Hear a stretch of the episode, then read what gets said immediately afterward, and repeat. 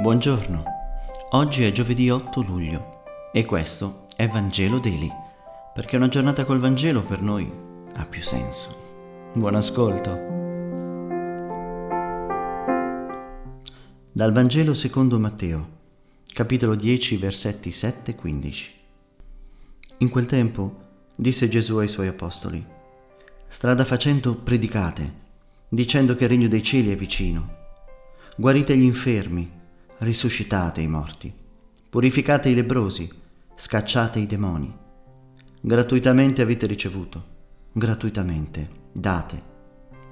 Non procuratevi oro, né argento, né denaro nelle vostre cinture, né sacca da viaggio, né due tuniche, né sandali, né bastone, perché chi lavora ha diritto al suo nutrimento. In qualunque città o villaggio entriate, domandate chi là sia degno e rimanetevi finché non sarete partiti Entrando nella casa, rivolgetele il saluto. Se quella casa ne è degna, la vostra pace scenda su di essa, ma se non ne è degna, la vostra pace ritorni a voi.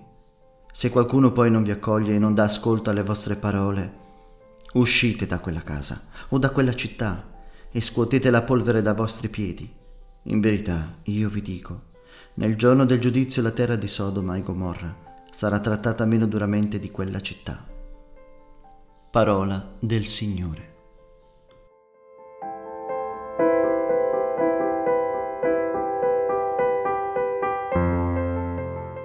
Gli apostoli vengono inviati alla missione.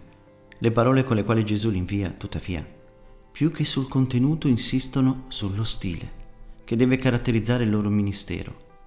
Il come è altrettanto importante delle cose. Due aspetti richiamano la mia attenzione.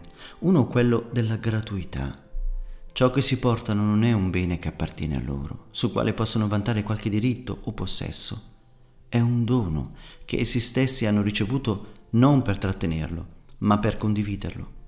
Inoltre, e forse è questo l'aspetto più importante, lo hanno ricevuto gratuitamente, non lo hanno meritato, né hanno fatto alcunché per guadagnarselo. Questa consapevolezza esige pertanto di vigilare su ogni pregiudizio o possibile criterio che potrebbe indurre qualsiasi persona a restringere o a rendere asfittico l'atteggiamento del dono. Un altro aspetto molto bello è il saluto della pace che deve essere portato a tutti. Gesù sottolinea che può esserci chi non sia degno di accoglierlo e lo rifiuti. Anche in questo caso è fondamentale che lo stile, ossia l'atteggiamento interiore con il quale si vive l'esperienza del rigetto, sia vissuto con fede cristiana.